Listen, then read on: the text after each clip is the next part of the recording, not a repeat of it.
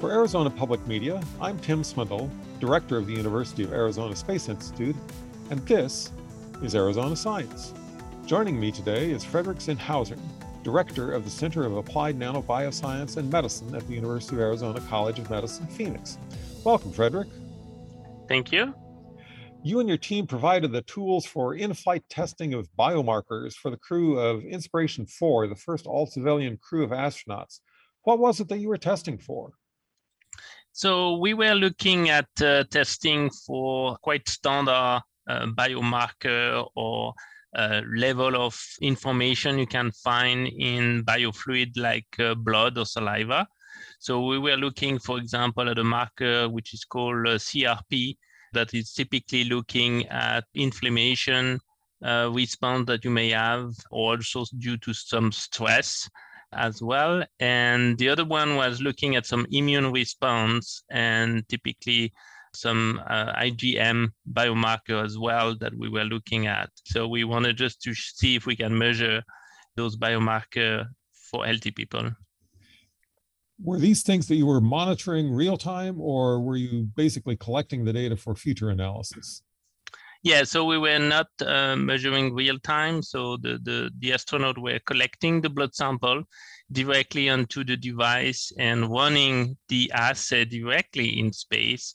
But ultimately, we were uh, looking at the data uh, back here in the lab.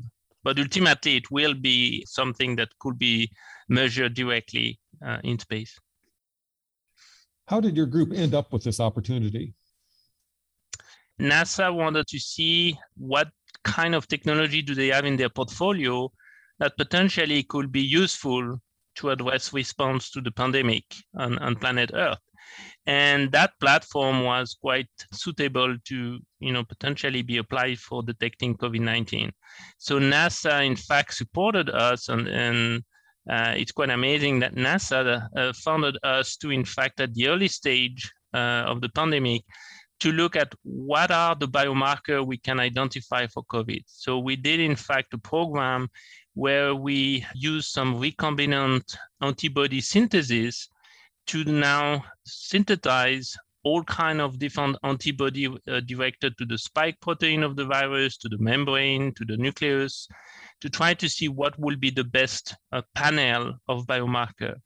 And of course, Inspiration 4 mission came because SpaceX worked with NASA and they were looking at what kind of tests could we do in space that the astronaut and again those civilian astronauts could could do easily in space. So again they were the good match of that uh, platform technology uh, that ultimately came and was put on board of the mission.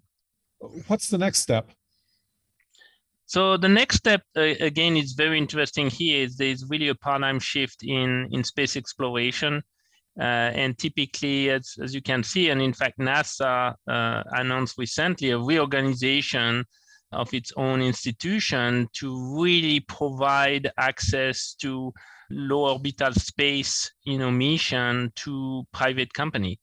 And really now NASA will be focusing more on long-term mission and deep space mission but even there, you know, now we we go, for example, at Cap Canaveral, and, and I went there a few years ago, and you had all those buildings with, uh, you know, Raytheon and, and, and Boeing, and now it's all Blue Origin, SpaceX, Axiom, and others.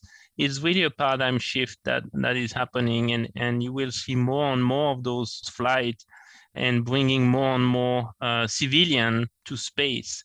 I think that's really a very interesting time also for research because we can really now study, you know, more civilian, you know, people going to space and, and a larger number.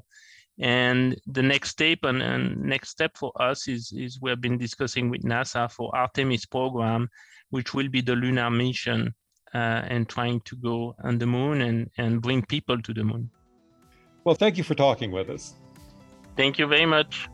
This is Tim Swindle, and this has been Arizona Science. Our guest today has been Frederick Zenhausern, whose team has built devices to monitor the health of astronauts, beginning with the recent Inspiration 4 launch.